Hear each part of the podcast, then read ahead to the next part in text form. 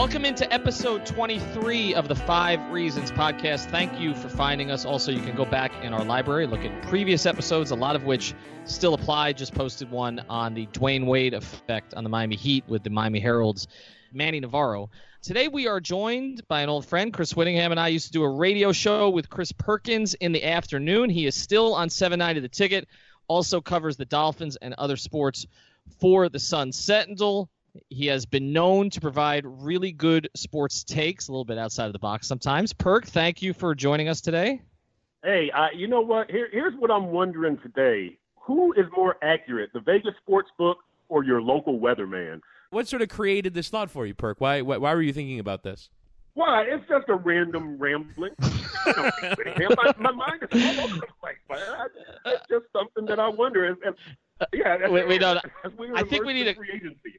I think we need a culture change on the podcast uh, here today. I, I think to, to, get ourselves to get ourselves started, uh, and, and, that's where we're going to start this thing today, Perk. Because we, will talk weather another time, but I think we're going to do Dolphins today, and and and that's kind of where before I get into part one of this thing, that's kind of how I'm going to frame a lot of this stuff today. Is these reports that have come out since the decision that was made and, and was leaked out to some reporters that the Dolphins were going to be releasing and Ndamukong Suh, the decision to trade Jarvis Landry to Cleveland, uh, arguably the the most recognizable players on offense and defense for the Dolphins.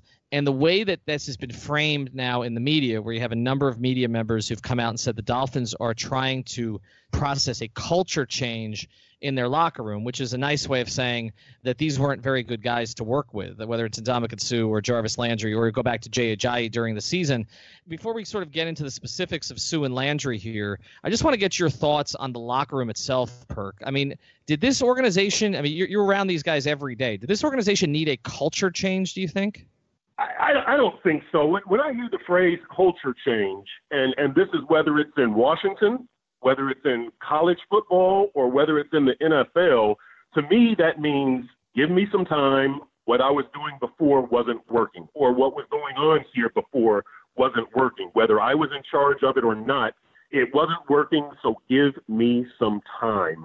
And I think that's what we're witnessing here with the Dolphins. Look, these were predominantly the same guys who went 10 and 6 the previous year, and then they go down to 6 and 10 and the previous year, you think you have this big culture change, right? I mean, Adam Gase comes in firing Dallas Thomas, you're gone. Billy Turner, you're gone. Jamil Douglas, you're gone. Byron Maxwell and, and Mario Williams get demoted, and it's the tough Adam Gase. There's a new sheriff in town. Things will be done this way, and and so we went into last off season thinking, wow, Gase has really straightened out this locker room. Now all of a sudden, a year later, you're hearing, oh, we need a culture change. I think that's just code for what I had going on before did not work. So give me some time to flip things around. And I, I think that's really what's at the basis of this. Now, look, the, the Landry and the Suh moves to me were mostly financial, right? I mean, these were talented players. Everybody knows that they were talented players. If they came at a lower cost, the Dolphins would have kept them. But for what they contributed and what they were able to do, a slot receiver and a defensive tackle, I think the Dolphins finally realized we can't pay these guys this much money. They aren't making that big of a difference. So now you've got a culture change. But I, I really think that's all it is. It's, it's an admission without quite admitting what we were doing before was not working. But to me, Perk, uh, when you normally see players getting trashed out the door, it it always came with no sign of internal criticism or external criticism of the players from the team. But here's where I, I would disagree with that point. Adam Gase was banging on all year about players just need to do their job. Players just need to follow instructions. I mean, he was really self critical over the course of the first half of the year, kind of toned it down as the year went on. And perhaps all along, he was talking about Jarvis Landry and Ndamukong Suh. We were always trying to pick out who Adam Gase was talking about when Adam Gase was excoriating his team in public. And so normally I would say, well, hang on a minute, you're just doing this after the fact because now you don't have to confront these people face to face anymore. But Adam Gase could have been doing it face to face all year long and certainly was doing it via the press in public. So I don't think this is just well now that he's not on our team anymore, we're just going to we're just going to trash these guys in public. I really do think that he both in public and in private, was probably pretty well communicating these issues with everybody. Well, you know what, Chris, that might have been, but those guys rarely came up. Like they they never talked about Ndamukong Suh publicly. The only thing that Adam Gase said about Jarvis publicly during the season was that he considered himself, Jay Ajayi, and, and Jarvis the three hotheads of the offense. You remember that that yep. little thing that that uh, he talked about, and then of course Jay Ajayi was gone. But his whipping boys early in the season was the offensive line. I mean, Gase was all over that offensive line, and then it just kind of degenerated into general criticism of the team. Then the Jay Ajayi scene comes out. He actually names Jay Ajayi, and, and soon after that, um, he gets traded. But he he never mentioned Suh or or Jarvis by name. The only thing he said about Jarvis really was in the postseason media session when he talked about his um his, his ejection in the in the mm-hmm. season finale. So you know, I'm I'm not sure that I I, I don't well it's not I'm not sure. I don't I don't really buy the culture change from the standpoint that the locker room was a problem. I think again Jarvis and Ndamukong Suh were just too expensive and to make this departure more palatable, you talk badly about them as as as they're on their way out the door that you know, we really didn't have the right mix of people and indirectly blaming some of the team leaders. Now, I, I don't know what this says for Ryan Tannehill and, and some of the other guys, but I'm not really believing the culture change. I, I think it's just give me some time. My question to you, Ethan, would be do you think this works on the public? Because I think the Dolphins, if we're having a credibility battle between Jarvis Landry and Ndamukong Suh against the Dolphins, I think even Dolphins fans are siding with those players. So why do you think these teams continue to do this? If it's the Patriots, that's one thing, but a team without that kind of organizational credibility, I'm not sure I get that. Yeah, it's really strange to me, Chris. I don't get it why you would do this. I also think it makes you a little bit less attractive to players down the line because I mean, if you if you're a player who thinks they're going to give everything to the organization, there's already enough distrust between management and players in the NFL, and then additionally to have management leaking to reporters that that they needed something different in the locker room, not just because these were not the players that they needed, but but because they weren't the people that they needed or they, they weren't the workers that they needed. I think it's a really strange strategy. I don't know, and we're going to get into these guys in more depth here over the course of the pod, but I don't know that Mike Tannenbaum in particular, but also Adam Gase have established enough credibility in this town where their word's going to be taken as gospel at, at this stage, uh, particularly when you're talking about two guys – who were uh, you know cornerstones of the team. Now Suh was not as popular with the fans as Landry because he first thing he doesn't play as flashy a position and second thing he doesn't have that kind of personality. But these were two really very different personalities that they seem to be sort of undercutting here on their way out the door. One, you know, very fiery in Landry, where the issue it seemed with Landry was that he was too fiery, right? Like that was that was one of the problems that the team had. And then with Suh, where the issue was he wasn't enough of a leader. So it, they had a problem with two different guys. And the other thing about this, Chris, is it comes on the heels of Joe Philbin struggling with strong personalities and cleaning out what his whole leadership council.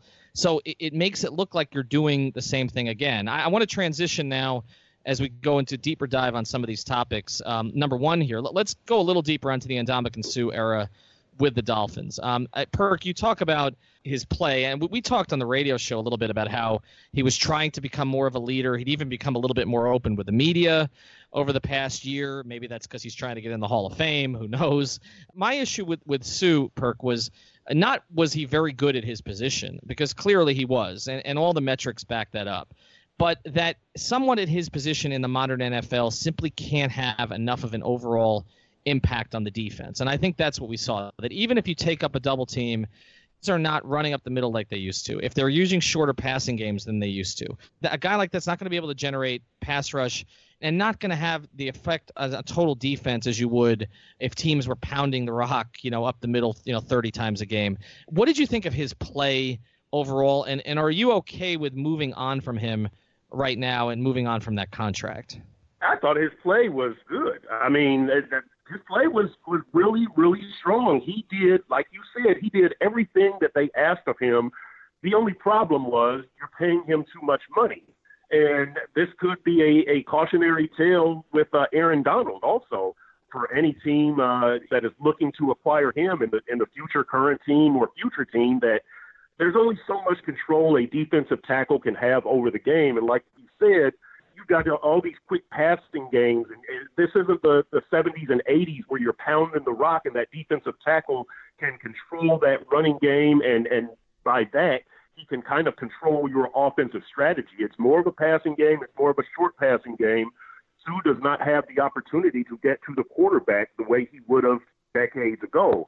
Now, um, having said that, again, I have zero problem with Ndamukong Suh's performance. It was the cost of that performance where you come to the issue. And the big thing here is what are they going to do with the money that they get from Ndamukong Suh and Jarvis Landry? The reason why these moves were made, and individually they can kind of make sense, is that Ndamukong Suh is not a unit changing player. Just like I think from an offensive perspective, there may be five receivers in the league that you can say you know can turn around a quarterback. You know, AJ Green can make Andy Dalton look better than he is. I don't think Jarvis Landry is one of those players. I think Odell Beckham and Julio Jones are those kinds of players that can sort of change the entire perspective of the offense. Just as I think there are very select few defensive players that can do that. I think, you know, Von Miller can kind of be described as one. The very best corners in the league can be described as that, but I don't think that there's, you know, more than 5 on that side of the ball either.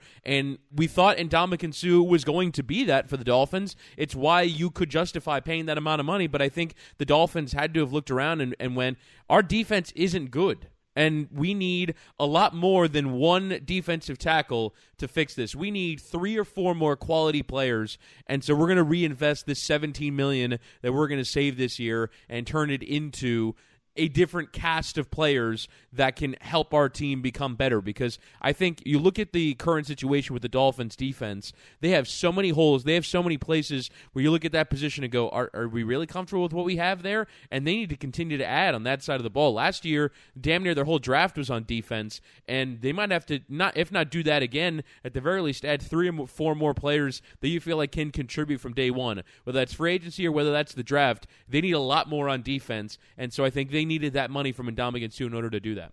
Let me pose this question to you guys. Uh, does it matter to you that he was not sort of your fiery leader when you're paying somebody that much money? I mean, does that player have to be a Ray Lewis type? Because it seems like Suh was never kind of comfortable – in in a role of being anything other than a leader by example to the other defensive tackles. And, I mean, did he have a positive effect on Jordan Phillips and, and, and some of the other ones they have there? And does it matter if someone's getting paid that kind of money that they're the face of the franchise in the locker room with the community and all of that?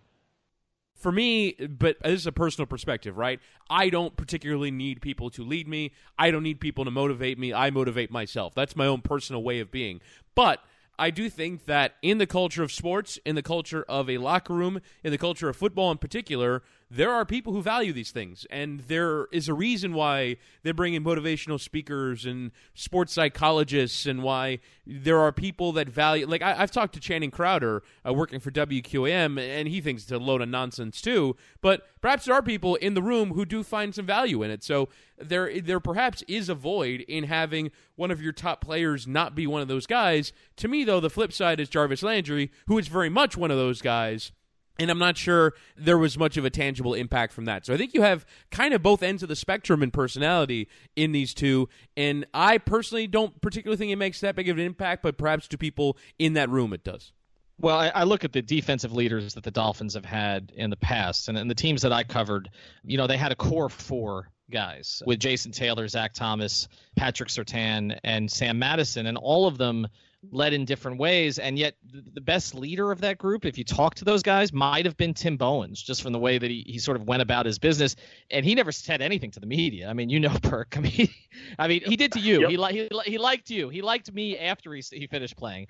But Bowens wasn't the guy that kind of stood out to people as a rah rah leader. But when Tim talked those guys listened. JT listened to him. Zach listened to him, and those guys also made sure to praise him at every turn for you know the way that he made their jobs easier. And so I, I don't think it has to be one guy or the obvious guy necessarily or the highest paid guy that everybody else looks to. But I did think, you know, that Ndamukong Suh, when you're given that kind of contract at that position, it's going to be difficult for you to be an outspoken leader playing defensive tackle when a lot of what you do goes unseen, right? Like the average fan doesn't see it. But I did think that there was a chance for him to do more maybe in that area that he didn't. But you mentioned it, Chris, and I want to get to number two here quickly, which is Jarvis Landry, who's the polar opposite here. And the Dolphins seem to have a problem with that also, right? Like, I mean, you mentioned the Adam Gase comments about the ejection in the last game of the season. And, and I thought that was a total overreaction from Gase, considering the fact that that game meant nothing to the Dolphins at all. And I know you're trying to create a culture, but um, it was better to lose that game than to win that game. And and not only that, the Dolphins acted like they were trying to lose that game because they pulled Jay Cutler out after one series. So the idea that Gase got so worked up over Landry, you know, getting ejected from from that game, there must have been a lot more going on, Perk, during the year with his irritation with Landry because I can't imagine it was just over that moment. No, no, it wasn't over just that moment. And I think that was just setting the stage for the inevitable, what they felt was an inevitable parting of ways uh, uh, of Jarvis Landry. Because, yeah, in the grand scheme of things, that wasn't a big deal. Um, okay, so so you had a chance to go seven and nine instead of six and ten. Who cares, right? It, it was still a disaster of a season from from many standpoints.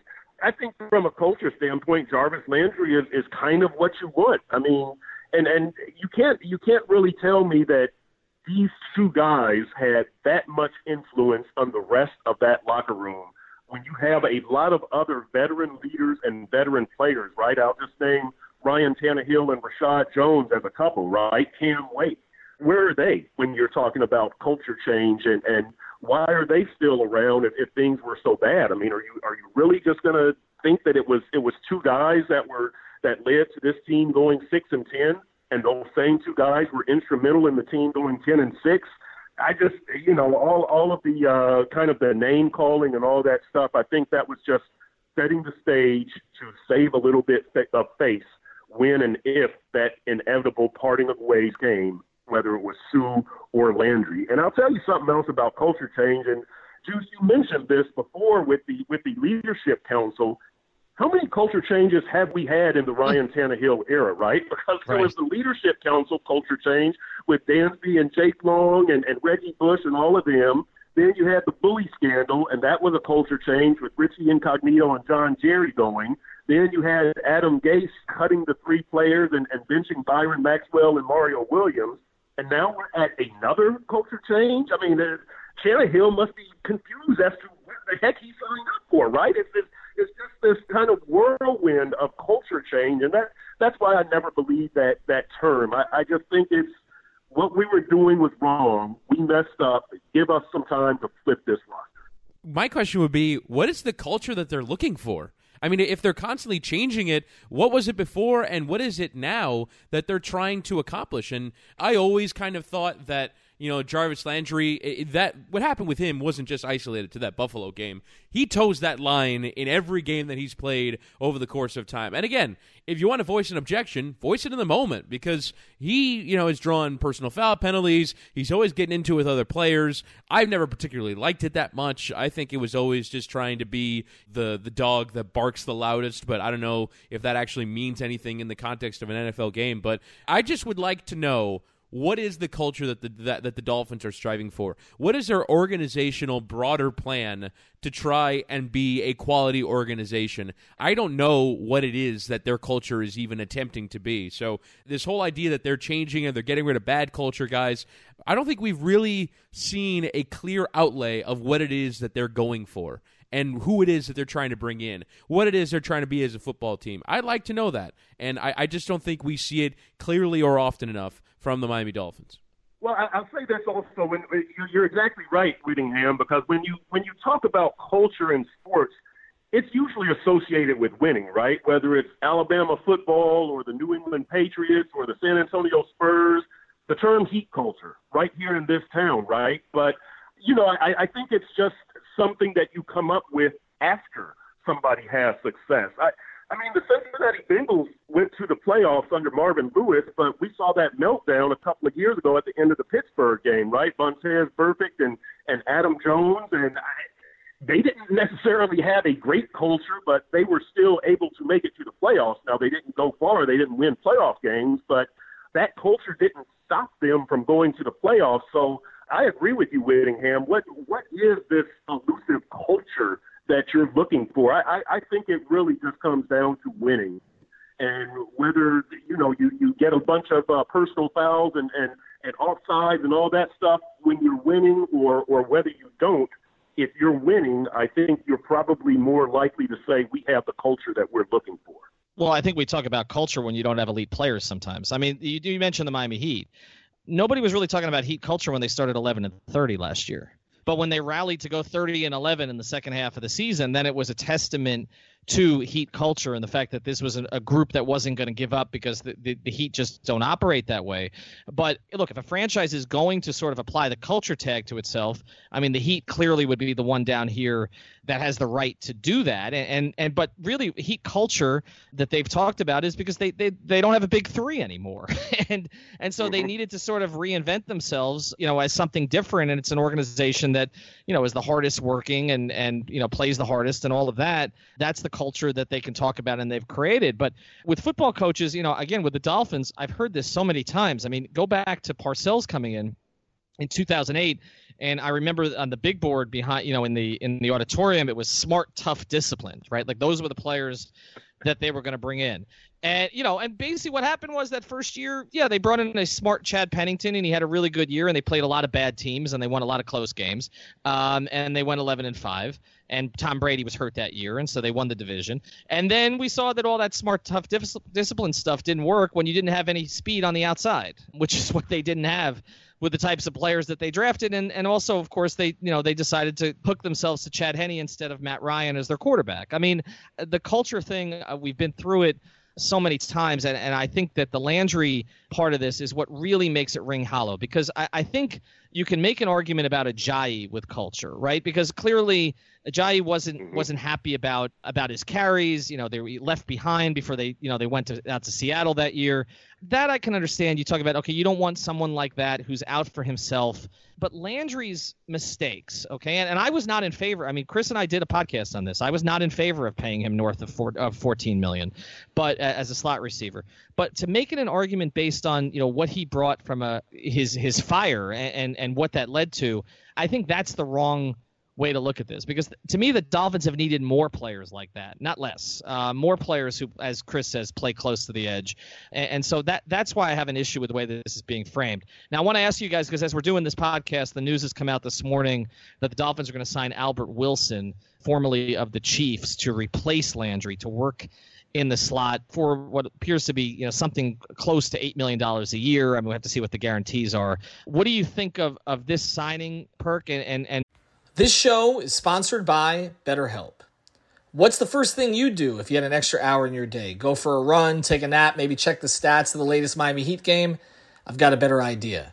A lot of us spend our lives wishing we had more time. The question is time for what? If time was unlimited, how would you use it? The best way to squeeze that special thing into your schedule is to know what's important to you and make it a priority.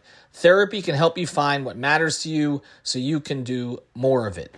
I've benefited from therapy. I went through some life changes, major life events, had some difficulties, wasn't a believer in therapy, but it helped me and it can help you also. So if you're thinking of starting therapy, give BetterHelp a try. It's entirely online, designed to be convenient, flexible, and suited to your schedule. Just fill out a brief questionnaire to get matched with a licensed therapist and switch therapists anytime for no additional charge. So learn to make time for what makes you happy with BetterHelp. Visit betterhelp.com slash Miami Heat today to get 10% off your first month. Again, that's betterhelp, H-E-L-P dot com slash Miami Heat. Do you, do you think, I mean, they'll, they'll do a lot of the same things they did with Landry, or you think maybe they, they involve other players here in the offense? I think it's a it's a good signing. It's um, supposedly three years for twenty four million dollars, and so you know this, this is a guy, a, a local kid, went to Port St. Lucie High School, but you know at, at five nine, two hundred pounds, he will be the a, a slot receiver, and, and we'll see what he has to offer. We we know that he's not going to equal Jarvis Landry or, or be a straight one for one replacement and average 100 receptions a year, but he's acquired to be part of the solution to replacing Jarvis Landry. So I have no problem with it. We'll wait and see how he fits into the big picture.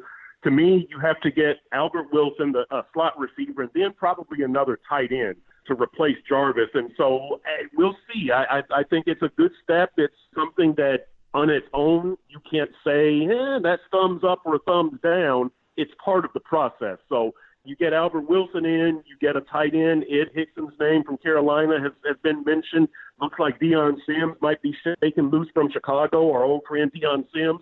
But it, it, to me, it's going to be a two-player replacement for for uh, Jarvis Landry. And if Wilson does his share of the of the workload, then I will credit Tannenbaum and, and Gase and Grier for replacing him. But I'm I, I'm not going to look at what Wilson does at the end of the year and say, boy, he did not do what Jarvis did. He's only part of the equation there are only parts of the equation in replacing Jarvis Landry because he took up 160 targets last year. That is an astronomical number that only the very best receivers in the league were able to get anywhere near last year 160 targets. So last year, Albert Wilson in Kansas City had a little over, I think, 60. So this is only going to be divvied up amongst all the replacements. You mentioned tight end, another name that actually came off the market in the taping of this podcast. We're taping on a Tuesday morning, and the signings are coming thick and fast. Trey Burton was linked to the Eagles tight end with a potential move here. He's gone to Chicago for four years, $32 million.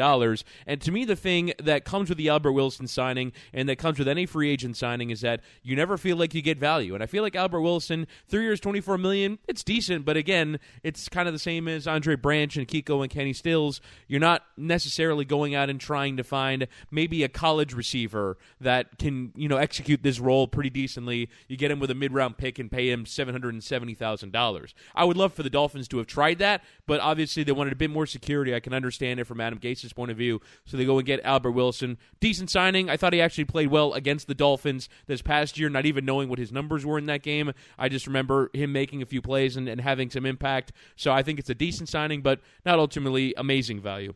Well, and I think the thing it brings up here, we're going to get into Mike Tannenbaum here in a second, but uh, it, it brings up Leonte Carroo. And, and if Leonte Carroo had developed here over his first couple seasons the way that a player that's drafted in the third round and, and took three picks to get should develop, then maybe you don't have to spend money in free agency on a Landry replacement, even if you're spending about half of the money that Landry was going to get. So I, I, think it speaks a little bit to Carroo's lack of development. We'll have to see what happens now with Jakeem Grant and, and if what we saw at the end of the season when they finally unleashed him, you know, is real and, and they can make him a real player in the offense. All right, guys, let's get to number three here as we evaluate sort of what the Dolphins are doing here at the very beginning of free agency. And let's look at Mike Tannenbaum. Chris and I uh, devoted an entire podcast to Tannenbaum, but that was before these recent decisions on Suh and, and Landry were made. And the Suh contract, I mean, Tannenbaum was here for that.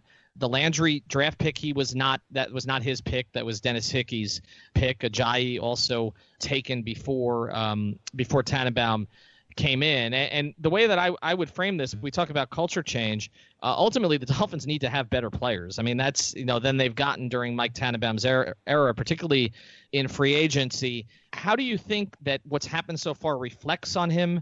Perk and and do you trust him? I mean, he, as you said, they've got a lot more money to spend. I mean, since they're not allocating to Landry and because they're cutting Suh loose, and we'll have to see what happened with a couple of other guys as we record this. But uh, do you trust him to spend the money correctly? No. and I mean, come, you know, this is like turning somebody who has bad spending habits loose with a credit card and Nordstrom or something. I mean, you know that Tannenbaum's tendencies has been to to overspend and go for the glitzy, glamorous, high dollar product as opposed to being smart and judicious with the money. And so that's kind of the fear that that you have if you're a Dolphins fan as you look into this off season when who knows how much the Dolphins could have. They they could have twenty six, thirty five million dollars, depending on on what happens with with another, you know, one or two of the players that's currently on the roster. But to me, that that's one of the big things, and we're going to talk about the the roster as a whole later on. But look, you could be going into this season with, uh, and and this isn't Tannenbaum's fault. But you could be going into this season with with uh, nobody from the 2013 or 2014 drafts on your roster from 2015, you might only have DeVante Parker, Jordan Phillips, and, and Bobby McCain. And so what this becomes is because you've drafted poorly, and again, that's not all Mike Tannenbaum's fault, but you get into this cycle of you have to patch things up in free agency And we all know what happens when you do that. You're basically renting high priced players such as Ndamukong Suh because a, if they fulfill their their uh, expectations, they're going to price themselves out of your price range for their next contract. Or B, if they don't fulfill your expectations, such as Julius Thomas, who, wasn't a free agent but traded, but a, an acquisition, but you're, you're going to end up having to part ways with them, and it's it's just a train to nowhere. You're not going to get the best value, and you're going to end up paying for it at some point in some way. And that, for me, is the biggest concern right now with me and Mike Tannenbaum. As you look back at his Jets years, he left the Jets with mistakes to clean up, and he left and he left the Jets with a pretty long term rebuilding project. And that, for me, is the thing that right now if I am the Dolphins and if you didn't have an owner who wanted to win now, if you just kind of looked at their roster right now, you looked at their salary situation this year and next year, what would you do? You would cut your losses on your mistakes right? You'd, you'd, serve out the final years of Andre Branch and Kiko Alonso's deal and say, all right, we'll, we'll, we'll just get on with them playing at that position and we'll move on from them next year. And to me, right now, the Dolphins are staring at a rebuild because you're looking at a roster that does not have dynamic talent at really any position other than safety. And that's not exactly the best place to have dynamic talent. And I think what the Dolphins are going to end up doing is chasing their mistakes. They're going to be like a sports gambler that bets on the University of Hawaii Hawaii game because it starts at midnight after all the other games have already been played. You're down a thousand dollars on the day, but damn it, I'm going to throw two thousand on the Warriors to get me back the money that they've lost throughout the day. That is who I think the Dolphins are going to end up being over the course of these next few weeks. Is trying to chase their mistakes, trying to fix them with another signing and another signing, and that is the work of people who are worried that they're going to get fired and that they need to demonstrate some sign that that you know that they are actually a playoff team or that they are are actually, you know, uh, relatively close to winning. I don't think the Dolphins are relatively close to winning right now, and they need to cut their losses. Yeah, let me jump in here on that too, because I mean, we talk about uh, where they are in terms of roster, we're going to get into this a little bit uh, later. But they, they don't, as you mentioned, they don't have blue chip players. Um, and we can talk about Suh and Landry and that they cost too much. And, and I've made the argument on both that both of them cost too much. Um, you know that you, you can't pay a guy who's averaging sub 10 yards a catch, you know, 16 million dollars a year. You can't pay a guy at Ndamukong Suh's position when you've got you know a low ranked run defense during the time that he was here. You can't pay him the kind of money that Suh was making.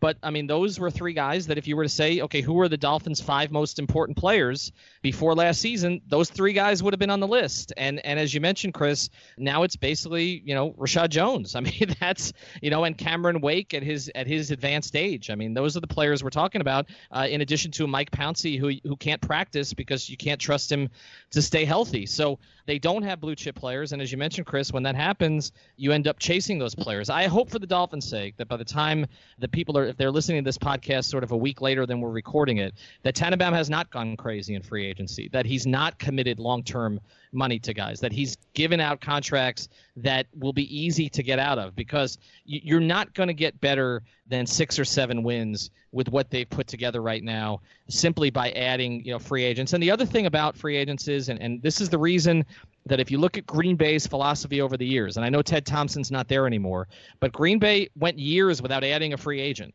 I mean, year after year after year. I mean, they added Julius Peppers, but before that, that was Ted Thompson's thing. I mean, his whole team was the draft. You go back to the Colts in the Super Bowl under Bill Polian. I think it was like something like 21 of 22 starters they drafted.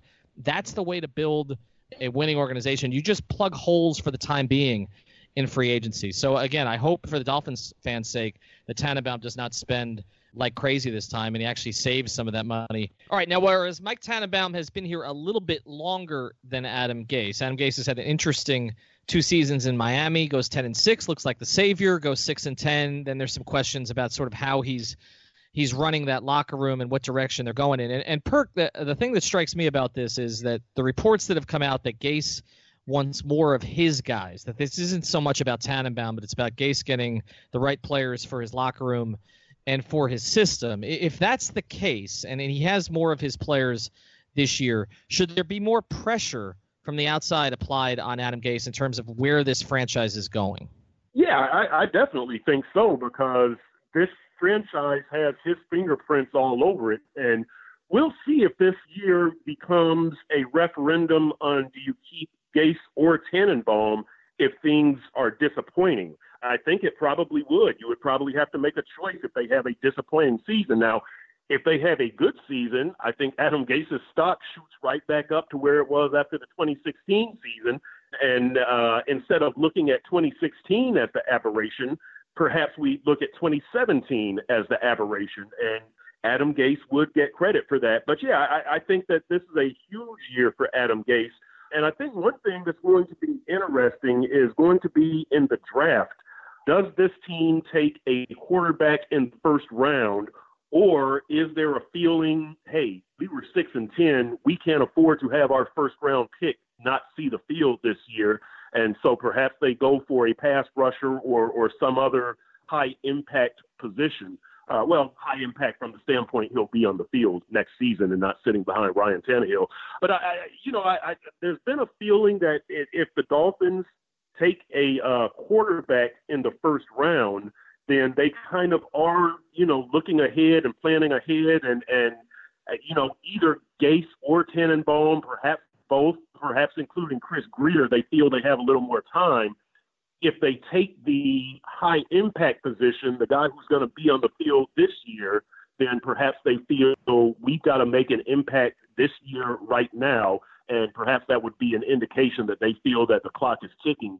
You mentioned Tannehill, and he comes up a lot in the context of what the Dolphins should do over the course of their future. But in the terms of their immediate future, their next season, I think what everyone can kind of say is is that if Ryan Tannehill comes back and is even the same guy that he was before, and they have even a decent season, you can just say, well, last year was a blip because we lost our starting quarterback a month before the season. I do think that Adam Gase can regain his credibility if this Dolphins offense looks really good again, and Ryan Tannehill looks really good again. So I, I or looks you know as as good as he's played over the course of his five years with the Dolphins. So I think when we talk about the culture shifts earlier, this is again the same problem that we sort of come upon every time the Dolphins are changing coaches and front office people is they they want to you know get rid of the old and get in with theirs. And so I think if these Landry and Suh dealings are another example of that and there were reports yesterday that Adam Gase was never really that big of a fan of Ndamukong Suh's contract in particular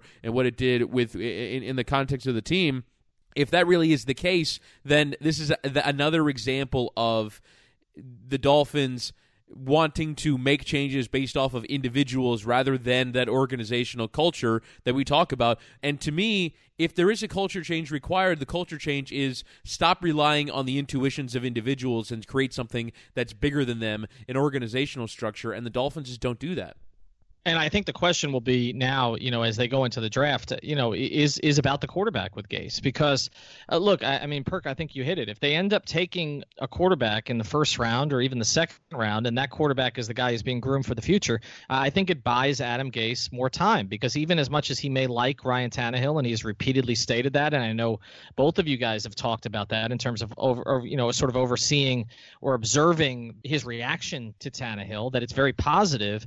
But Tannehill was not not a guy that he drafted. So, I mean, if he is a quarterback whisperer, and that is the reputation that he came to Miami with, and that was the primary reason that he got hired, then I, I think them taking, say, a Baker Mayfield or a Jackson or, or any of these quarterbacks in the first or second round buys Gase a little bit more time to sort of move forward with that guy because I, I can't see Steve Ross wanting to change things after one year of Adam Gase working with that young quarterback, even if that young quarterback is not the starter this year, even if Tannehill is the starter, I would think that Steve Ross would make the argument that Adam Gase deserves time to work with him. And again, Adam Gase has a five year contract. So there are three more years left on it. I do think if there's pressure on Gase, I think it's going to come more from the fan base, more so than from ownership. Uh, it's clear to me, just in observing social media, that a lot of the fans uh, got a little bit tired of Adam Gase's act last season, and and that was sort of a sense that Gase was blaming players, um, not taking responsibility himself, and, and that never goes over well with the fan base. You know, when when Gase, you know, was singling out whether it was Ajayi or sort of making intimations that maybe Landry was a problem and others, the fans didn't take too kindly to that.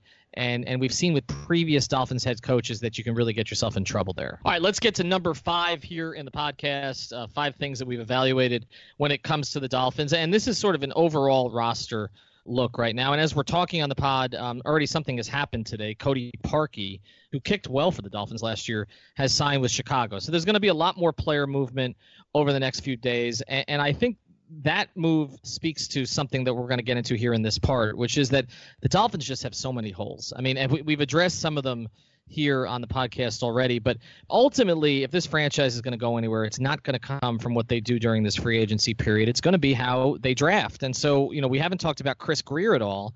But you know they've struck, you know, I wouldn't say gold with some recent players, but they, they found guys who look like they're going to be core players uh, going forward. Whether it's Tankersley, you know, Xavier Howard came on a little bit at the end of last season. Kenyon Drake really came on at the end of last season. We saw some flashes from Jakeem Grant once he got a chance. So I guess I'll go to you on this first perk. Do you see future stars on this roster right now? Is there is there any? I mean, we talk about Landry and Suh being gone, and they don't really have a lot of blue chip players. Do they have any future stars on this roster? I mean, who's going to be leading this thing going forward? Because I, it may not be Ryan Tannehill, and, and I don't see a lot of obvious candidates on the roster there is not a single future star among the, the current draftees that are on the roster. I'm including Charles Harris, the number one pick last year, Laremy Tunsil, the number one pick in 2016, although, you know, let's give Tunsil a chance. DeVante Parker, the number one pick in, in 2015. We don't know about Ja'Wuan James, the number one pick in 2014. And so you, you keep going down the, the list. And again, they could be in a situation where they open training camp with nobody from the drafts of 2013 and 2014 on the roster. The only players on the roster from the draft of 2015 could be DeVante Parker, Jordan Phillips, and Bobby McCain. So that, as you say, the the whole thing with this team is you don't draft well, and then you don't get those players on second contracts, and you end up doing so much patchwork in free agency something has got to change. Everybody knows it all starts with the draft, and that's what's going to be so important about this regime trying to trying to stay together, the trio of Gase, Grier, and Tannenbaum, and and being able to progress at a decent financial clip because spending all this money in free agency gets you nowhere. You have to get cheap labor in the NFL, and that comes through the draft. Yeah, and for me, when when you look at the current crop of, of players that are young that you could feel are slotted into into positions, there are only two that have performed at a star level at any point in their career, much less you know over over a sustained point of time. They for me are Xavier Howard, who had that kind of two game stretch last year where he had two interceptions in both games against Denver and New England. That New England performance is one of the best Dolphins performances in all of last year. And then Kenyon Drake, who I thought since he took over the job full time after Damien Williams got hurt, I thought performed at, a, at close to a star level. And I think if he continues on that trajectory, he can be one of the better running backs in the NFL. But outside of that, Cordrea Tankersley, Laremy Tunsil, you mentioned. People were excited about Jesse Davis. I didn't see it. You look at any of the receivers, no tight end emerged. Pass rush was among the worst in the league, bottom 10 in sacks. There just wasn't anybody last year who you felt all right, this is a guy who we feel like at their respective position can be a star level talent. And if that's the case, then the Dolphins need to do some serious reconsideration about what it is they're doing in player acquisition, be it free agency, be it the draft, whether it's to get more draft picks to give yourself more chances to try and do this. But right now, this is a talent threadbare roster. And so, yeah, they might have they might have decent players all over the field, right? Like just guys that are okay, but no impact players uh, on the roster at the moment for me outside of Reshad Jones. And like I said, maybe if they can, you know, turn it into regular form, Xavier Howard and Kenyon Drake. And that's why uh, you got to look at the other teams around them too, and, and, see where those teams are. And you know, you look at what Buffalo's doing here over the past week. I mean, it's pretty clear the Bills are putting themselves in position to get their franchise quarterback of the future, and the rest of their roster is better than the rest of the Dolphins roster. So, I mean, it's not just about the Patriots in your division, but it's also a Buffalo team that seems to be better run right now than what the Dolphins are, and that's something you're going to have to deal with in your division. Can I can I can I ask you? Uh, so what the Cleveland Browns are doing, right? So they traded for Tyrod Taylor, they traded for Landry. They have five picks in the first two rounds, including one and four. Do you think that they're move to trust the process is going to work out for them? And do you think this is something that other NFL teams should do? I think a lot of other teams will look at it, and it's interesting that in both situations that this has happened in the two leagues, uh, whether it's Sam Hinkie in Philadelphia or Sashi Brown in Cleveland, that the guys who did this are not around to finish the job, right? They're not around for the pivot because the fans and the organizations are just not going to be patient enough. So uh, it takes an organization that, first thing, is really downtrodden at the time, and, and that was the case with Cleveland. But second, you know, you almost have to assume that somebody else is going to be making the pivot and, bringing in those players. And and even when you look at what's happened in Cleveland so far, with as much money as they invested in three players on one day, including Landry, they still have the most money as we speak now of all the other NFL teams, and they still have, even though they gave up draft picks, still have a ton of picks. So I do think other teams are going to be looking at it, and I think what we're seeing with the Dolphins right now, and it's a little bit similar to what the Heat are doing in this sense, is that the Dolphins, you know, seem to be trying to sort of patch things through the middle. They're in a lower middle than the Heat are, but they're not going full rebuild, and we see that uh, with with the signing of Albert Wilson today. That they're still going to try to patch up some of these holes in free agency. I just wonder with the Dolphins a couple things. One, where are the stars going to come from on this roster? And as you mentioned, I, I don't think that that's really obvious right now.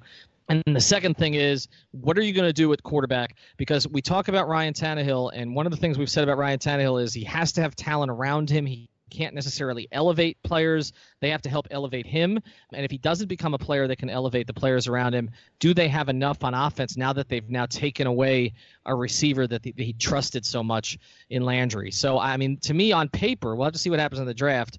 But it looks like, I mean, six and ten may even with Tannehill coming back. I mean, that might be a high end outcome all right, thank you for joining us on the Five Reasons podcast. We always appreciate Chris Perkins' insight. You can find him at Chris Perk on Twitter. Also, you can find him on 790 The Ticket. He's on at 4 o'clock, just about every day. He will leave us now to go chase some news. Go back through our library. You will find many recent episodes, including one with uh, with Jason Lieser, where he talks about how much he loves uh, Cody Parkey, who is now uh, signed with the Chicago Bears. So Jason will be very sad today. Uh, we will have another episode coming up later this week. Have a great day.